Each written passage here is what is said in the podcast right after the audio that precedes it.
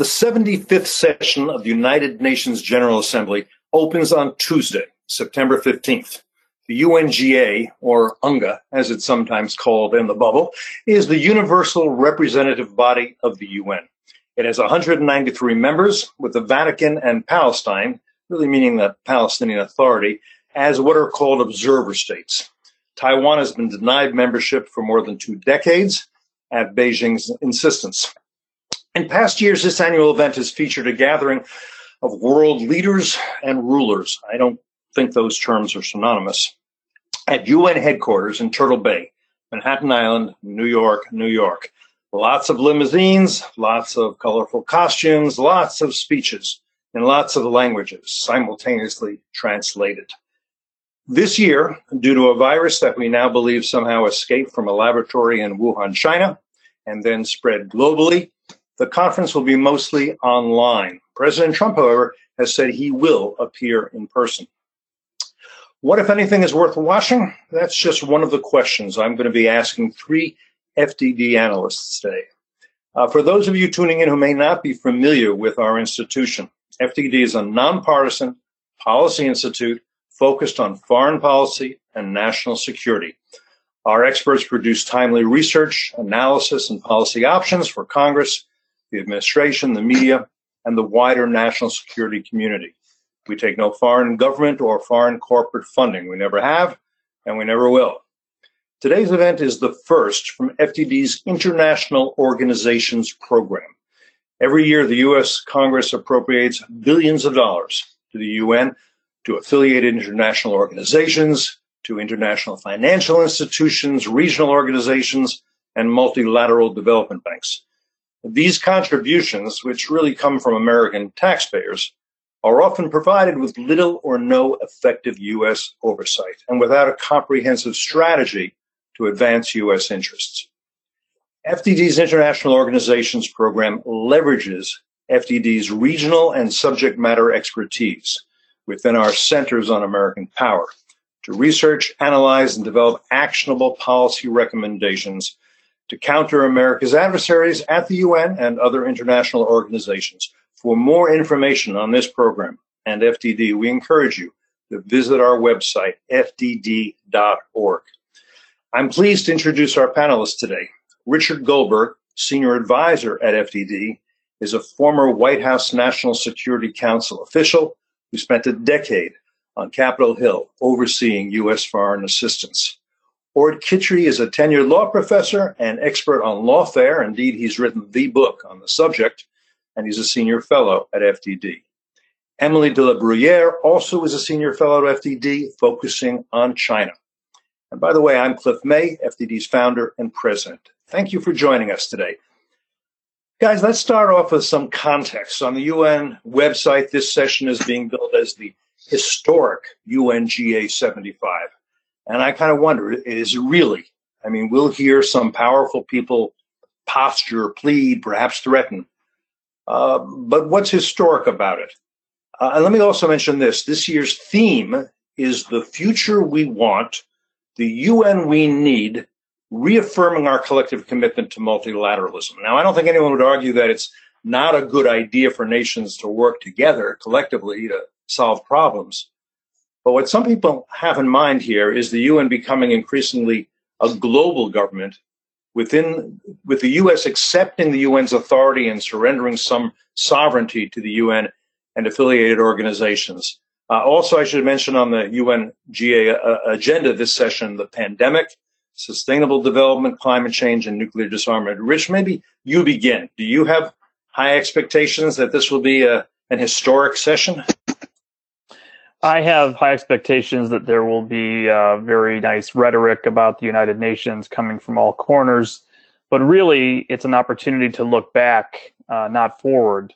Uh, because when we look back over 75 years and we look back to the founding of the United Nations, coming out of the ashes of World War II, the commitment to ensure that never again was something that could be upheld, the commitment to keeping international peace and security to prevent another world war things like the Universal Declaration of Human Rights uh, that was so fundamental at its founding.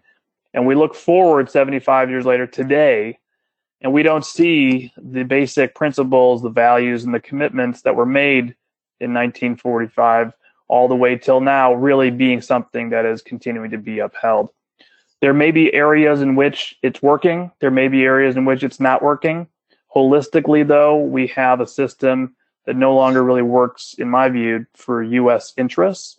Uh, it's something where all kinds of powers can come, get what they want out of the system at certain times. Uh, we are seeing the rise of China, Russia as revisionist powers using their influence and leverage within the system, within specialized agencies of the system to undermine the United States. And obviously, on the basic question of human rights, when we have things like the Human Rights Council, where some of the greatest human rights abusers of our time sit in judgment of what is a human rights abuse, we have to question the fundamentals of the system. Yeah, there's a lot. There's a lot to unpack there. When we'll get to it. Or do you want to just say a few words on on the same subject, just on the on, on what your expectations are for the session? Yeah, look, I mean, I think as usual, the UN General Assembly is going to be full of uh, speeches and posturing. Uh, you know, I, I, think one way of looking at it is to think of the UN General Assembly, a dog and pony show, as the price we pay for the rest of the UN system, those parts of the UN system that are valuable to the US, those parts of the UN system that provide a valuable coordinating mechanism uh, on uh, you know, various issues, and of course the UN Security Council, which I think is very valuable for the US, including because it allows the US and the other P5 uh, states to make international laws binding on every UN member, to authorize the use of force, and to impose sanctions. You have to remember, since 1990, the Security Council has adopted more than 50 sanctions resolutions against at least 20 different target states and several non-state actors. This, to me, has been a valuable tool for multilateralizing and legitimizing U.S. sanctions against our adversaries, such as Iran and so many others. The U.S. has a veto at the UN Security Council, unlike the UN General Assembly. Uh, so the UN Security Council can't really hurt us. It can only help us. Um, well, okay. Well, you raised some questions there that I, but I, but I come back to. Them. Let me just go to let me go to Emily and just ask you about your expectations for the session. I mean, I absolutely think that this session is historic, but I think it's historic because the need for multilateral action and international cooperation has never been higher. And I worry that the ability of the UN today to match that need or at least to match that need in a way that aligns with the global norms and global interests that it's intended to preserve has never been lower. And I think the big fear too is that events like the UNGA, to speak as within the bubble, make a, you know, world leaders feel like they are filling this void and creating the multilateral cooperation, but really it is just rhetoric. And so it is not only unproductive, but in fact counterproductive because efforts stall at language and nobody really picks up on that. I want to talk a little bit uh, and provide a little bit of historical context too, in terms of what has or has not been achieved at these sessions in the past over all these years. Now, you mentioned in Rich, in 1948, the UN General Assembly adopted the Universal Declaration of Human Rights. Of course, that was a long time ago, and I think we can debate whether that led to the so-called international community embracing a common understanding of, of human rights. In 1975, the General Assembly passed a Zionism is racism re- resolution, which was an attack on the right of the Jewish people to self-determination in part of their ancient homeland. The resolution was repealed in 1991. I don't think it's an exaggeration to say that the UN has become a, a de facto enemy of, of Israel. And feel free to comment on that later if you want to. In 1999, the General Assembly declared its adoption of the Rome Statute, establishing the International Criminal Court as, quote, one of the greatest achievements of the past 10 years. I would argue, and we'll get back to this as well, and or just particularly want to comment on this, that the ICC has achieved very little, spending a lot of money, and is today targeting the U.S. and Israel, countries that are not subject to its jurisdiction. Uh, one more thing. In 2000, the General Assembly unveiled the Millennium Declaration. It set, and it set forth the, the Millennium Development Goals, targets for reducing poverty, halting the spread of AIDS and other metrics of development. I'm not sure how successful that effort has been. If I'm, is there any any one of you? Am I missing anything important in terms of the history of UN General Assembly uh, sessions over the past 75 years? So this this is this this is Orde, and I, would say that um, indeed uh, one of the biggest black marks on the UN is its handling of Israel. Numerous UN bodies richly condemn Israel while ignoring other countries' abuses, right? For example, the UN Economic and Social Council in 2019 chose only one country uh, to condemn for violating women's rights, and that was Israel, while ignoring the world's worst abusers of women's rights, including Saudi Arabia. Uh, as we know, the US ultimately withdrew from the World Health Organization uh, one of the problems with the World Health Organization was that uh, its annual assembly dedicated an agenda item or resolution to only one country, in which it condemned Israel and only Israel. Uh, right? Well, the annual assembly voted 96 to 11 for a Palestinian drafted resolution condemning Israel for health conditions uh, in the occupied Palestinian territory. There was no agenda item or resolution on any other country, including Syria, uh, Russia, or Yemen, uh, where 19.7 million people lack access to healthcare services. And of course, it was reference to the UN Human Rights Council, which is a farce focused on slamming Israel while whitewashing the world's actual human rights abusers. For example, between the UNHRC's establishment in 2006 and 2018, when the US withdrew from the UNHRC, the Council had adopted more resolutions condemning Israel than against the rest of the world combined. Uh, meanwhile, egregious human rights violators, including China and Saudi Arabia, have never been the subject of a single resolution. This really is uh, the par excellence exemplar of what is wrong uh, with the UN system and what needs to be changed if the UN is going to live up to uh, the founding vision uh, that Rich referred to. Orde, I'm going to direct one more question to you, and but again, others can chime in, but I know you know the, the answer to this. And the, and, the, and the trick will be making it simple for people to understand. The U.S. is by far the most important funder of the UN. We pay much more than the next the next three nations combined. China is number nine on the list last I saw. Russia is number 18, and both are permanent members of the UN Security Council, which means both have vetoes in that body. So complex as this is, can you can you explain essentially how it is determined, and it's determined by the UN General Assembly, how much Americans and others must pay. Um, and just for broad understanding, the U.S. is responsible, has been for some time, for contributing 22% of the general fund and 28% of the peacekeeping fund. Yeah. So it, it is a, a complicated formula that the uh, UN General Assembly comes up with. Uh, it's subject to a kind of renegotiation uh, every three years. It has to do with various uh, economic uh, indicators and such. Uh, and indeed, the U.S. ends up paying a larger uh, portion than any other country of, uh, of, of UN expenses. And there's a serious question as to whether we get, um, you know, the value out of it that we put in. And certainly there's a, it's clear that we don't get the influence uh, at the UN that one might expect from uh, footing such a large portion of the bill you know, one other part of this is that the U.S., as you know, and you, you mentioned the UN Human Rights Council, which is really an Orwellian body. It's the worst violators of human rights in the world get on that body, so then they're not criticized. Um, and we've withdrawn from it, but we still support it. Why? Because the that entity receives its money from the general fund, so we end up supporting it anyway.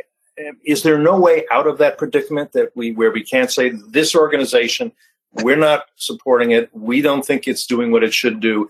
We're just, we do not want our money going toward it. Is that impossible? Well, you know, it's it's it's all sort of a negotiation with uh, the other uh, members of the General Assembly. Um, uh, budgetary decisions at the General Assembly are generally ma- uh, made by consensus. Uh, there's a tremendous sort of inertia there. Uh, the U.S. Uh, was able to get some changes uh, a couple of decades ago in response to uh, Jesse Helms and others uh, leading uh, the U.S. You know pulling back from paying its bills to the UN. the challenge is that according to the UN's own rules, if you don't pay your bills, you lose your vote. Um, and so uh, there's a bit of a brinksmanship uh, issue there. It was resolved, I think, ultimately well uh, a couple of decades ago. Uh, the question is whether there's an appetite uh, to go through that exercise again. But that's pretty much what you have to do uh, to force a renegotiation of the terms. Rich, there are plenty of experts, I don't think you disagree, who think that the UN is pretty much riddled with corruption. Uh, the UN bureaucracy has refused independent audits, which is something, an idea that's been proposed. Is there also nothing we can do about that? Well, the UN has what it's called the uh, single audit principle uh, for its agencies, uh, which is to say that the board of auditors uh, and its uh, internal oversight services uh, are the only ones allowed to do a financial audit for a UN agency. And so, if the United States were to come along and say, "Hey, listen, we're the number one donor to this specialized agency. Uh, we don't want to just take uh, a UN Board of Auditors audit uh, at face value. We have a lot of questions. we want to look under the hood. We want to bring in our own auditing team." uh, we would be told, no, you can't do that, even as the top investor uh, to that agency. That's actually happened in the past with the UN agency uh, that deals with so called Palestinian refugees, UNRWA, uh, which the Trump administration uh, withdrew its funding for just a couple of years ago. Now, I, will say, you know, we, we're obviously casting a very negative blanket uh, across the UN system, but it's not a holistic system, right? It's not one thing. Dozens of agencies that have their own independent mission going on, their own mandate, their own boards, their own governance styles, their elections, maybe no elections. Sometimes they get uh, their uh, source of funding from the General Assembly. Sometimes it's all voluntary contributions. Uh, sometimes people are elected to become council members or leaders based on the General Assembly's vote. And some of them are within those that are members of the organizations themselves. And I think what we really need to do, and to sort of touch on this earlier when we talked about the Security Council, we really need to start looking at what what is all of the different pieces within the pie. And instead of just saying we hate the pie, or we want to cut funding to the pie, or we want to continue to support funding to the pie, and the pie just needs to be bigger, let's look at the slices. And let's actually ask how much money are we spending for each of the agencies? what is it producing for the United States? What is it producing for the world, for international peace and security, for human rights, for the values? We're talking about UN at 75. Is this agency living up to the standards and values of the founding of the United Nations? Or is it being hijacked uh, by people who don't hold the same values that drove the founding of the United Nations 75 years ago? And I think we will find that in some cases, there's a way for the US to exert its influence and to take advantage of the governance structures, the fact that we are largest funders to drive agendas that are good for the world and good for the traditional international order that we helped establish 75 years ago. And we're going to find a lot of them that are not anymore. And the systems are rigged against us in a way where you can say, oh, if we were just inside the organization, if we were members, if we were giving money, we could make an impact. But if the system's rigged against you in those cases, it doesn't work. And we can talk about examples. Emily, I see you nodding on some of that. Do we want to agree or disagree? I think we absolutely agree. And I mean, from the Chinese perspective, China's international strategy rests on subverting international organizations. And they do that by gaming the systems. And the US is uniquely ill equipped to respond to this because the US is uniquely bad at competing systemically we either move very tacti- tactically within existing institutions, like sub institutions, or we treat them in a very binary way of yay or nay. And we aren't good at adjusting their context or evaluating their rules and trying to work their rules or really frame the, con- the, the framework, if you will. Um, and that puts us even in areas where we should have an upper hand because you know we are the leading funder or we have positions of leverage. It puts us on the defensive and puts us at a disadvantage vis-a-vis China. and other players, because there are other players who might be adjusting the battlefield. Yeah, we're mostly talking about the General Assembly in this session, but Rich, you opened up something. A question occurs to me on the UN Security Council. I want to put to you. Uh, it, I think two things, I guess. Talk for a second about how you think we should view the Security Council generally, but more specifically, you've been a, a strong advocate for the U.S. to use its authority under a specific UN Security Council resolution, that one that President Obama was very proud of, to now snap back sanctions and a conventional arms embargo on Iran's rulers. Um, there are those who say, have said to you, Rich, if you do that, it will damage the UN Security Council. You can't use that resolution the way you describe. Maybe un- if you can un- unpack this controversy for us. Yeah. So so in general, I, I do think that over over 75 years, Orde is mostly right in his characterization of a Security Council that because of the permanent member veto right gives the United States power and influence to b- stop bad things from happening. You know, the United States has used its veto, uh, for instance, when the Security Council wants to condemn Israel or, or, or do or do certain things that we don't agree with. Um, but remember that also works the other way around, which is Russia and China have a permanent member veto as well, and they also block things that we think are good and and would uh, help secure uh, peace, international security, uh, you know, promote our values. Uh, this year alone, uh, we've seen Russia block uh, aid and and ways to assist the Syrian people in Syria, right, by using its veto. It's done that multiple times to protect the Assad regime uh, and really to to allow crimes against humanity to ensue, completely undermining the whole point of the United Nations system. And so the Security Council has gone through crises in the past. It has at times found consensus and passed sanctions. But what happens when we actually come to loggerheads and the United States says this is important for international peace and security and other members disagree?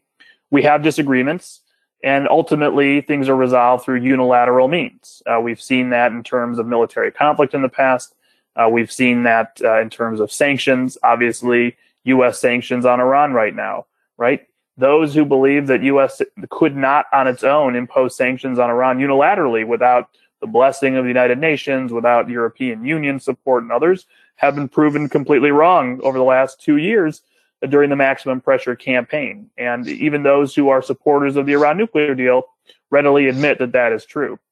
And so, right now, what we have is a crisis in the Security Council. We're on the clock uh, going until uh, September 21st, which is a 30 day period of the so called snapback uh, under UN Security Council Resolution 2231.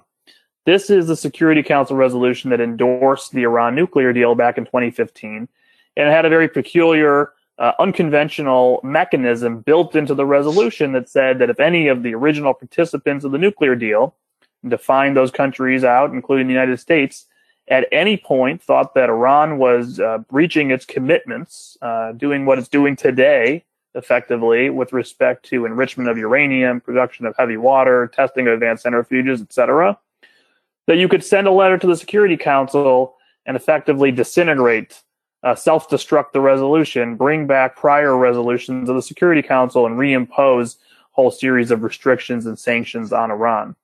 And so, five years later, the Trump administration has actually invoked this mechanism. But interestingly, what has happened is uh, the other Security Council members who disagree politically with the United States over the Iran nuclear deal have ganged up and said, oh, you know what? We will not recognize the U.S. right to do this we think it's forfeited its standing. It pulled out of the nuclear agreement. We're not going to read the straight text of the Security Council resolution that gives the U.S. this right in perpetuity. We're going to sort of make up our own rules and ignore the United States. And that's a very serious challenge to the rules of the Security Council because this mechanism, the snapback mechanism, the way it worked was if one of the P5 put forward this allegation that Iran was in breach, it it really protected the P5's right to use its veto to stop any attempt to keep the sanctions relief at the UN going for Iran. What the Security Council is now doing is saying we're just going to ignore the US complaint. We're not going to have a resolution. We're not going to have a vote that the US can use its veto on effectively evading diminishing the U.S. veto power, and not just the U.S. veto power, but a precedent for the future of all veto powers. And so we don't know how this is going to play out. The Trump administration says at the end of the 30 days, they're going to enforce the snapback. They're going to declare that there's been a snapback. There's going to be a disagreement in international law. And once again, ultimately, the United States will fall back on unilateral tools and unilateral means to enforce its interpretation of international law at this time. And I think we do have a question mark of the Security Council going forward. If you have Russia and China using their veto power to block things that a majority of the council would say are in, in the interest of, of peace and security for the world, for instance, not allowing the arms embargo on Iran to expire. Uh, but you also have a council that is willing to rewrite resolutions on the fly to deny the United States its own rights of the council with its permanent member veto. I think we have to have a consideration of what is what are the merits of this council going forward. We do have a veto when somebody actually puts forward a resolution. Is this basically a place where we can bring issues to light, have a bully pulpit, talk about things, and then block anything we see as bad with the veto? And really never view the Security Council as an avenue to put something proactively forward for good, and then rely on unilateral tools of power going forward to actually stop wrongs in the world when we see them? Or is this something that we're going to overcome uh, and actually have a way where uh, China or Russia, with their veto powers, uh, can actually find consensus uh, with the United States going forward? One last point I'll throw out there a lot to chum the water. I know Orde's probably going to have a lot to respond. Should we also think about fundamental reforms of the Security Council? Should there be additional permanent members added? Is it time to think about India as a permanent member of the Security Council? Russia and China likely not going to support that. But is that something we should start talking about? Uh, should we talk about different rules? Uh, there's also been a, sort of an unspoken agreement that the United States, as a permanent member and other permanent members, wouldn't run to head UN agencies. We would leave that privilege to non permanent members to be able to run specialized agencies of the United Nations.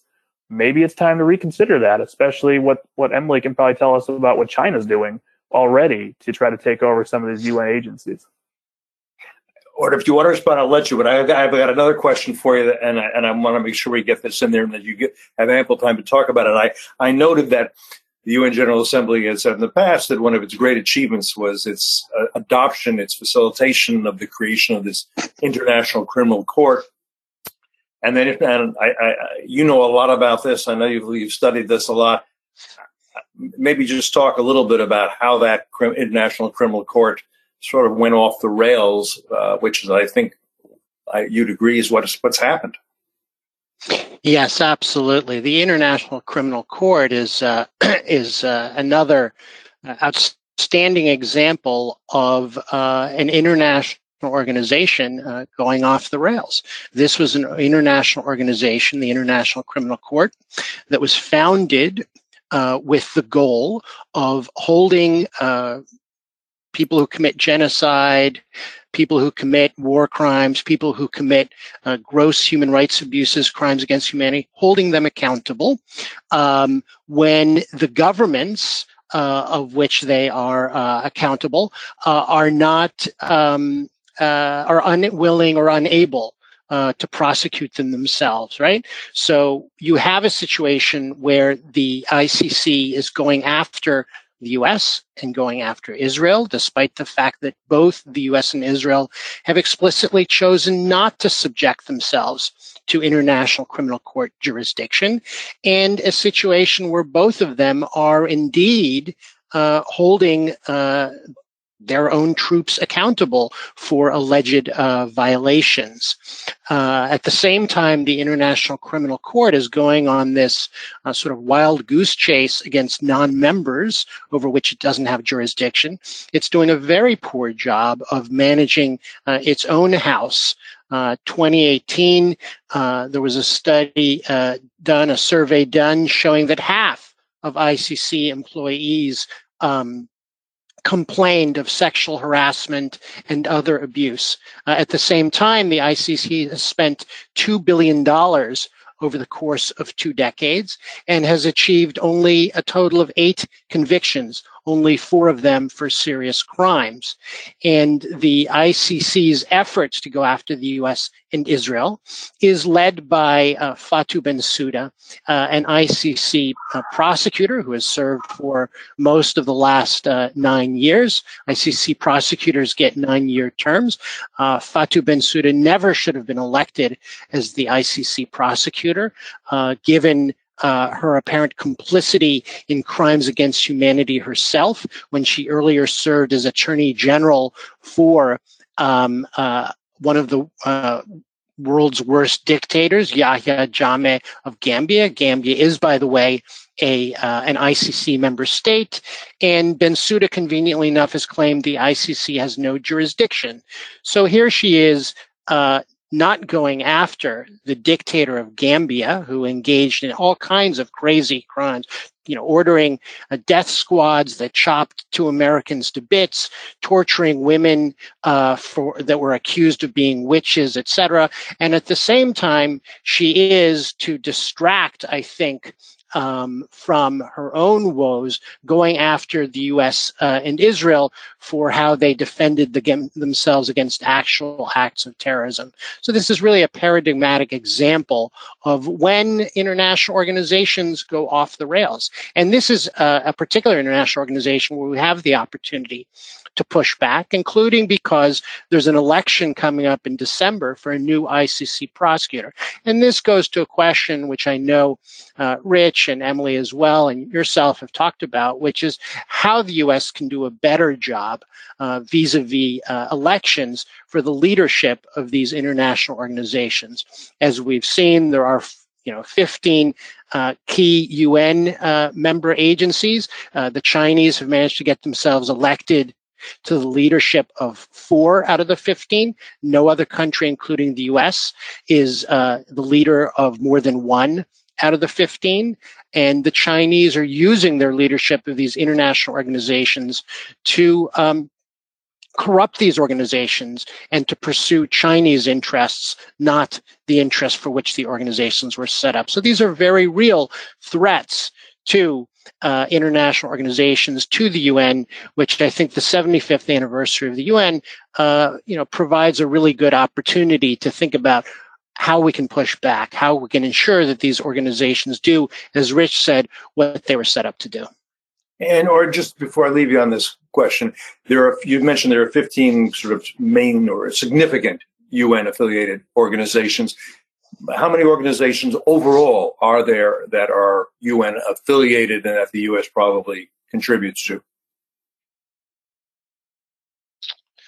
So overall, the U.S. Uh, contributes to, I think, 194 different uh, international organizations.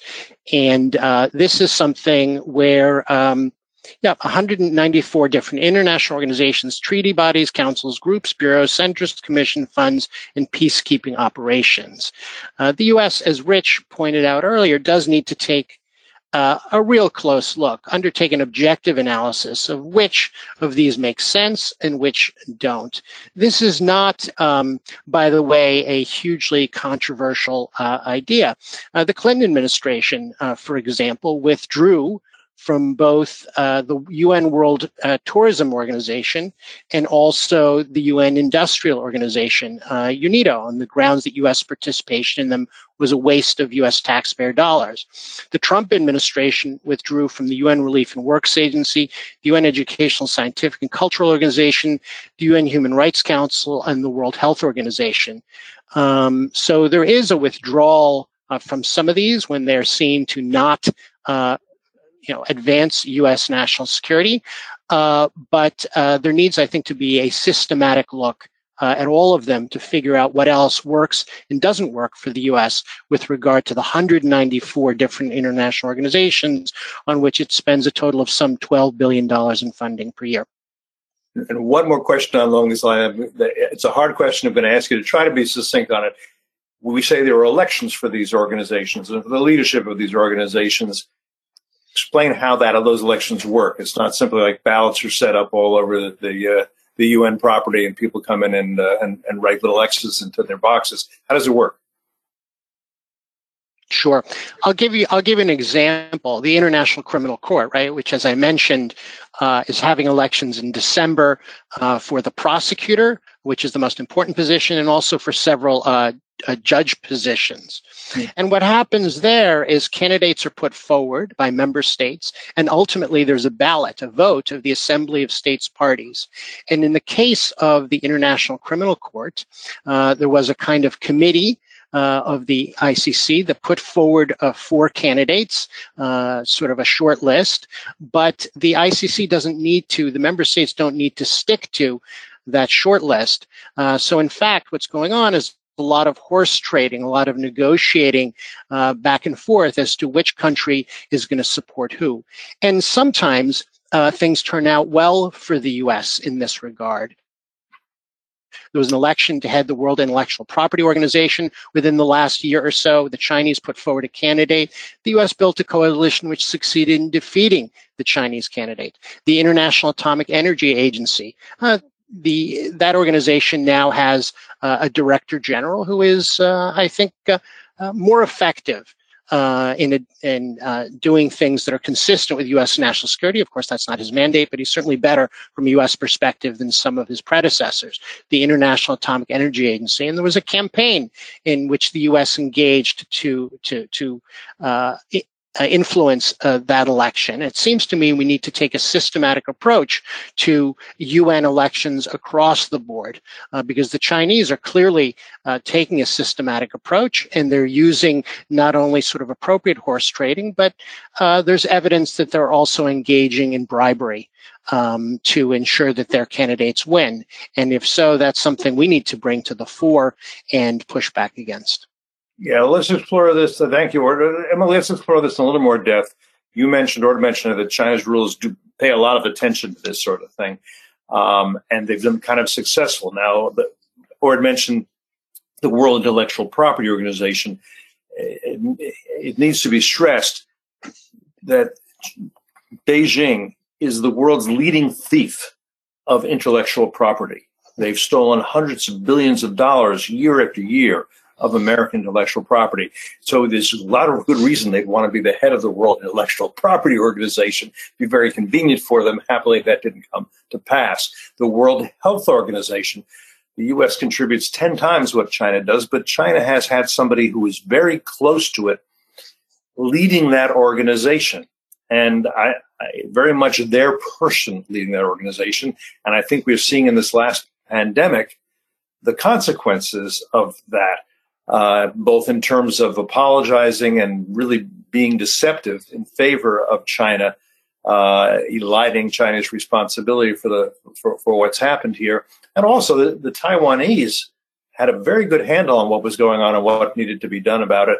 And the World Health Organization said, "Well, we the, China, the Beijing would object, so we can't really talk to them or listen to them or take their advice."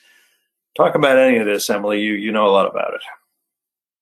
Well, there's so much there. And I think it's important to take a step back and look at what China is trying to accomplish. So, China's international agenda, its global ambitions, they hinge on setting international rules.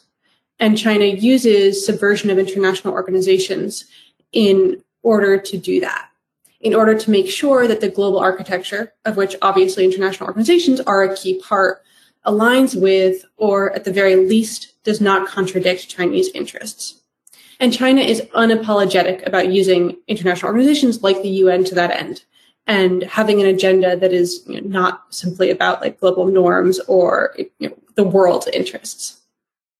Um, leadership of key organizations um, and specialized agencies, that's a really strong example. And you just laid out a number of incidents that we know we know that China uses its economic and its diplomatic relationships with other states to harvest their votes. Um, and we also know that this has a clear effect on what specialized agencies do. In 2014, a Chinese official was appointed Secretary General of the UN's International Civil Aviation Organization, or ICAO. The year after that, Vietnam filed a protest because the ICAO's flight maps for the Sanya Islands, which are a disputed territory between Vietnam and China, were only reflecting China's territorial claims. Then there's the International Telecommunications Union. Um, a former Chinese official has been head of the International Telecommunications Union since 2014. And during those six years, he has overseen Huawei sponsored ITU events, has ushered in the approval of Huawei proposed technical standards, and has been a loud defender of Huawei. So you see any number of examples in which China is gaming international organizations and then using that to propel its global agenda. And this is a really, it's a, it's a brilliant strategic move because China is trying to reshape the international order, but China is not doing that by trying to build a new order because doing that would be expensive and it would be abrasive. Instead, China goes in and uses what already exists and therefore uses international resources, including those taxpayers that you taxpayer dollars that you talked about earlier, um, to propel what it wants to do. It's this very parasitic approach. And what it means is that this global architecture that was designed to promote global norms and global interests instead ends up promoting an orthogonal set of norms and China's interests. You know, also along these lines, people who go to work for these international organizations, if an American goes to work uh, for these organizations, and all of us have probably met some of these folks, they consider themselves international civil servants. They don't listen to their own government at this point. they take it as a matter of pride. I now work for the international community. Uh, I don't listen to Washington, to the White House, to the State Department. This is not the case of Chinese nationals who go to work for these organizations. They are expected, I think you'll agree, to listen to what Beijing says and follow Beijing's directives. And what's more, if they don't, uh, it'll more than a strong letter will follow. Absolutely. And that also applies, for the record, for inter- industry organizations because there are international organizations of all sort. Those include meetings of the private sector. And when China, when you know, Chinese company representatives go to industry association meetings, they go charged with propelling China's strategy for that. And there are examples, for example, at 3GPP, which is um, the Industry Association for Telecommunications, and that then pretty much determines what telecommunications standards the ITU adopts there was a meeting of 3GPP where the Lenovo CEO voted for a standard that wasn't the Chinese standard and had been endorsed by US and European companies. And he votes for that and then is roundly reprimanded across Chinese press, across Chinese social media, had to issue a public apology, and has never voted against a Chinese standard since. Richard, that we've mentioned a lot, well, quite a few organizations, international organizations, certainly the most famous ones like the WHO, um, like uh, like a, uh, the uh, International Atomic Energy Agency. There are quite a few organizations that probably nobody's heard about that are nonetheless significant and cons- consequential. Does some come to your mind that people should be aware of and should and, and, and should be concerned about how, how the U.S has lost control of them or may, be in that in danger of that? Yeah, I think Emily touched on a couple of them. I, I, don't know how many people have ever heard of the ITU, the International Telecommunications Union. This is a very important standard setting body for telecommunications, for 5G, for next generation communications, for the internet. Uh, and there's a lot of private sector involvement uh, in this organization on the sidelines of it. It's not just state actors that are involved, and the Chinese know that uh, the Food and Agriculture Organization, right? Uh, they have a huge agribusiness. Uh, they want to make sure that they can take advantage not just of their own exports, but also food supply to those in need, part of their Belt and Road Initiative. Uh, similarly, uh, Orde mentioned UNIDO, uh, you know, back the blast from the past from the 90s, back on the front page, another Chinese-led organization at this point that's actually holding sponsored events for the Belt and Road Initiative. Uh, and so, you know, clearly uh, we have a lot of agencies, the Postal Union, where standard setting, International Standards Organization itself, ISO, uh, you know, these are things we really need to be careful of because the Chinese have a very uh, strategic view of how they're going to exploit UN uh, agencies for their long-term national advantage. And those do not comport with most of the international community, certainly not with the United States and not with our allies in Europe. And so we actually do need to start building multilateral bridges to U.S. allies to say, wake up to what's happening. you know, one of the things we don't talk about here is that the disconnection. So many anybody who's worked with the United Nations system knows there's this, this disconnect between the home capital and New York, or the home capital in Geneva or Vienna or wherever the specialized agency is. And you can have ambassadors just cutting deals without the home capital, without the foreign ministry really being involved. And that has to end. The idea of voting blocs needs to end uh, for for major U.S. allies uh, in the world, where you're going to vote in an election because well, it's my regional bloc or it's my it's my traditional bloc of non-aligned nations. Um, that that is way old thinking, and if we are going to remain steadfast supporters of the United Nations and actually ensure that the UN's next 75 years upholds its founding values, uh, then we need to have uh, a real conversation with our allies about how we are approaching all of these different uh, UN agencies to ensure that we are not allowing the, the Chinese to exploit them. And Emily, um, we've now mentioned the, the Road and Belt Initiative a couple of times. Very briefly, just make sure everybody understands what that project is, what it means to do. And as a component of that, I think you'll agree with me, that the that Beijing is trying very hard, with some success, to get the UN to embrace its Belt and Road Initiative as a great global project that everybody should should agree with. Absolutely, and I'll try to do this briefly. But the Belt and Road Initiative is operationalizes China's international strategy. So China has for decades sought to take advantage of international resources and to penetrate international networks while protecting its own resources and its own networks. And that plan is evident in China's Go Out strategy, um, which comes out in the 1990s, and then down the road in the industrial plans you get since then. The Belt and Road Initiative is kind of the international manifestation of all of those and is a label that goes on many of China's engagements with the international world that are designed to propel this strategy. But one of the key things is that China doesn't just want UN endorsement and approval of plans like the Belt and Road Initiative. It also uses those in those initiatives in order to game the international system.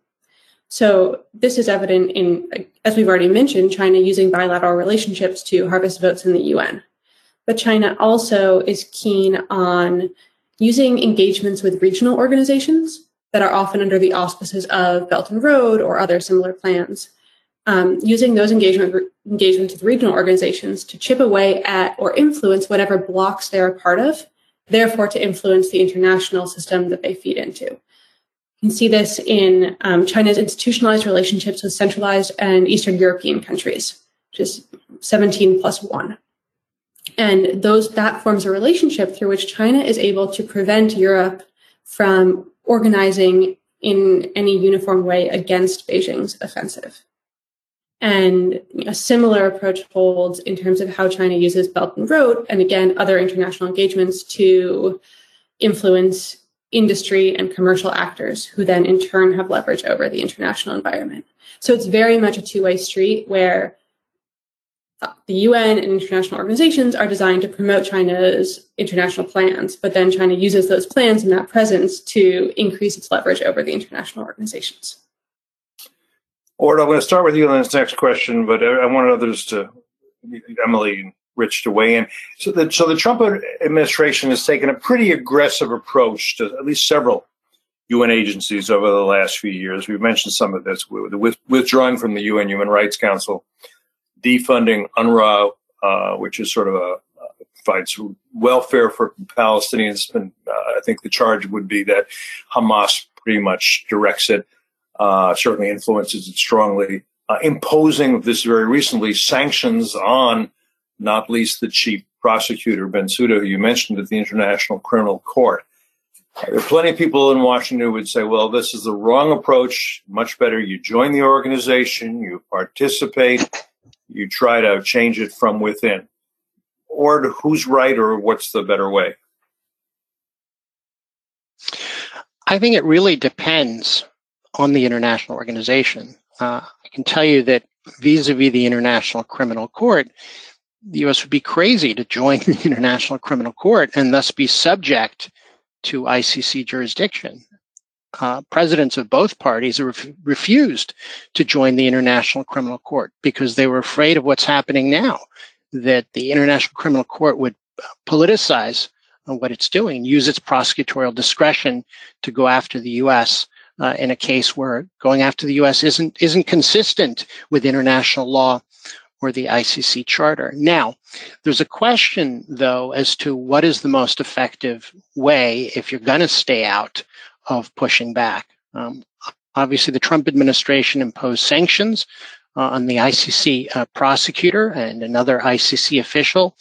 Uh, it's not clear that uh, those sanctions have led the ICC to back off from what is what it was doing. Instead, there's evidence that the ICC has gotten its backup and is sort of doubling down on uh, going after uh, both the U.S. and Israel, which is subject to a similar investigation.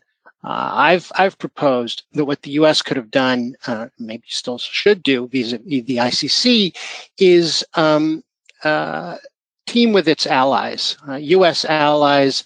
In the case of the ICC, over 50% of the ICC budget is contributed by close U.S. allies and led by Japan uh, and Germany.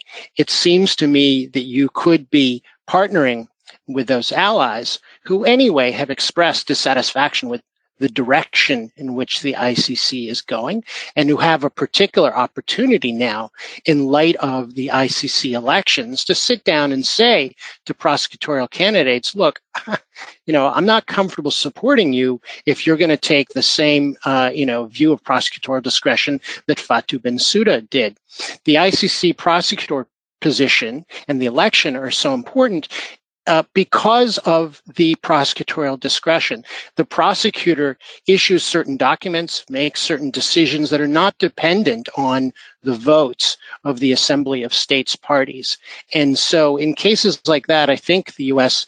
Uh, needs to do a better job of working uh, with its allies. I, I, would note, though, that uh, there are other cases in which the Trump administration has taken uh, what some have called a, a hardline approach, threatening to withdraw from an organization uh, in which uh, it was a, a, party or a treaty in which it was a party. And those threatened withdrawals appear to have gotten the U.S., at least arguably, uh, a better deal.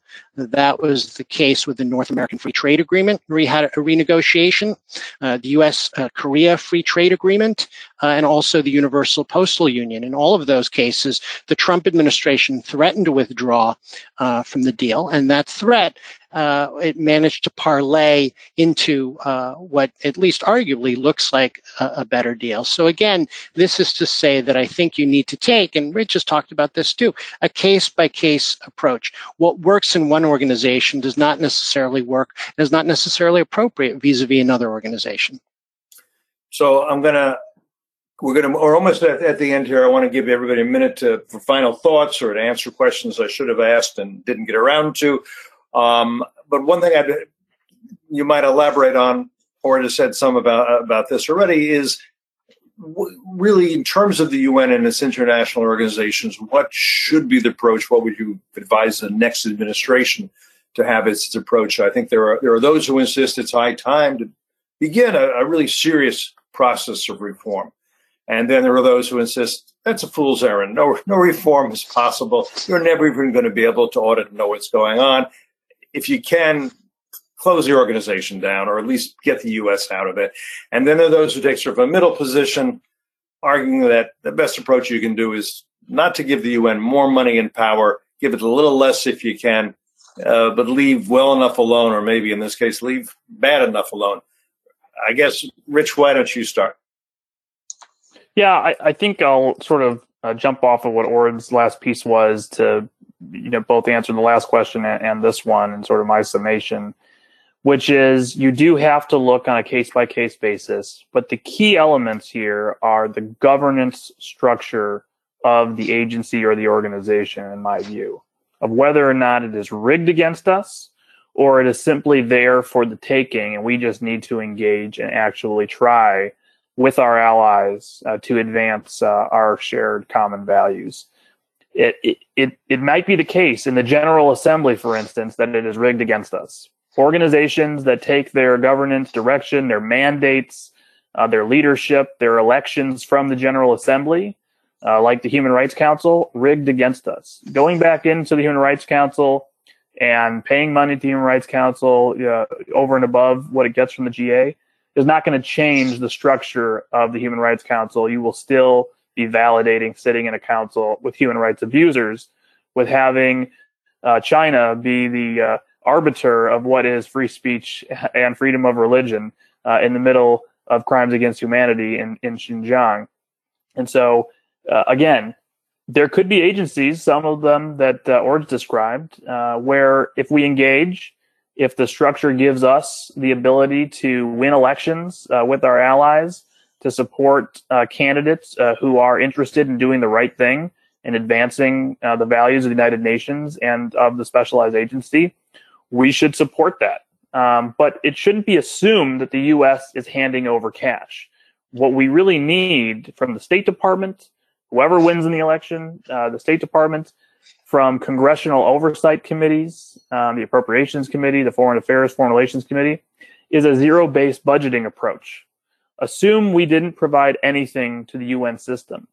What do we agree on has to be there? What is irreplaceable by our own foreign assistance unilaterally, bilaterally? What do we think is really adding value to the international community and is advancing U.S. interests? If there's something that fits in a question mark, perhaps because there's a lack of oversight, there's mismanagement, there's bloat, there's just traditional waste, fraud, and abuse, or we are seeing it undermining U.S. interests, uh, primarily by our top global competitors, Russia and China, then we need to take a step back and say, if we are going to fund this organization and we are going to participate, what would have to change in the governance structure of this organization so that we are not at a disadvantage the minute we walk in the door? What would have to change so it is not rigged against us? And if those changes are not made, don't write the check. Emily, your final thoughts? I mean, I could not agree more. And we so need a taxonomy that says, you know, we can resolve this problem, we can't resolve this problem. But as we do that, we also need to present positive alternatives. It's not enough to say this institution isn't working for us, we're out. We also have to say, here's something else that is going to work and have a narrative around that that's positive and that draws in our allies and our partners and the private sector so that they can get on board and create something that is an alternative to whatever it is that China and other spoilers are doing.